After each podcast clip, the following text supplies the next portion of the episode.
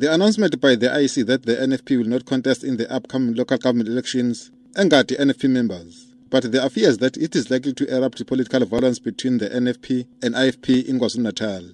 Recently, NFP members blockaded the R66 road near Ulundi. An unconfirmed report say a car of the IFP's businessman was smashed at KwaNongoma allegedly by disgruntled NFP members. IFP leader Nkosi Mangosuthu Buthelezi has called on NFP leadership to tell their members the truth on the reasons behind the party failing to pay the IEC fee. I am deeply disturbed by these developments, for I remember well how the political violence of the 80s and 90, early 90s started. It began with tit for tat actions, irresponsible allegations, and propaganda. No matter how much I sought to restrain our members, I therefore call on the NFP to speak to their members and be honest about the late payment to the IEC. This is an internal matter the NFP will need to deal with with maturity and circumspection.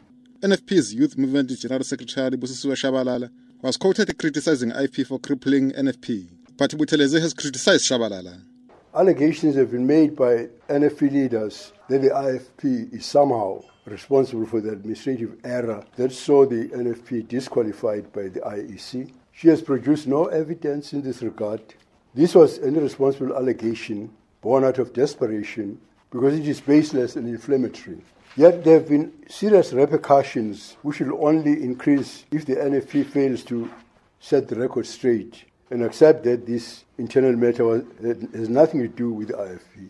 Meanwhile, acting NFP General Secretary Thuli Nhlabela denies reports that NFP members attacked IFP members. Instead, she says these are individuals who want to put the name of the party into disrepute. The report says there was one incident where one people, which we cannot confirm that he is he or she is the member of the NFP, put a light to the grass. I don't know what was. Our leaders helped make that fire not damaging other places. That is what we had. But there were no attacks from the members of the NFP to the IFP. The IFP must understand that really people want to vote for NFP and nothing else. They don't like IFP at all. They want to vote only for NFP, nobody else. So they mustn't make allegations most of the time to us because we don't do that.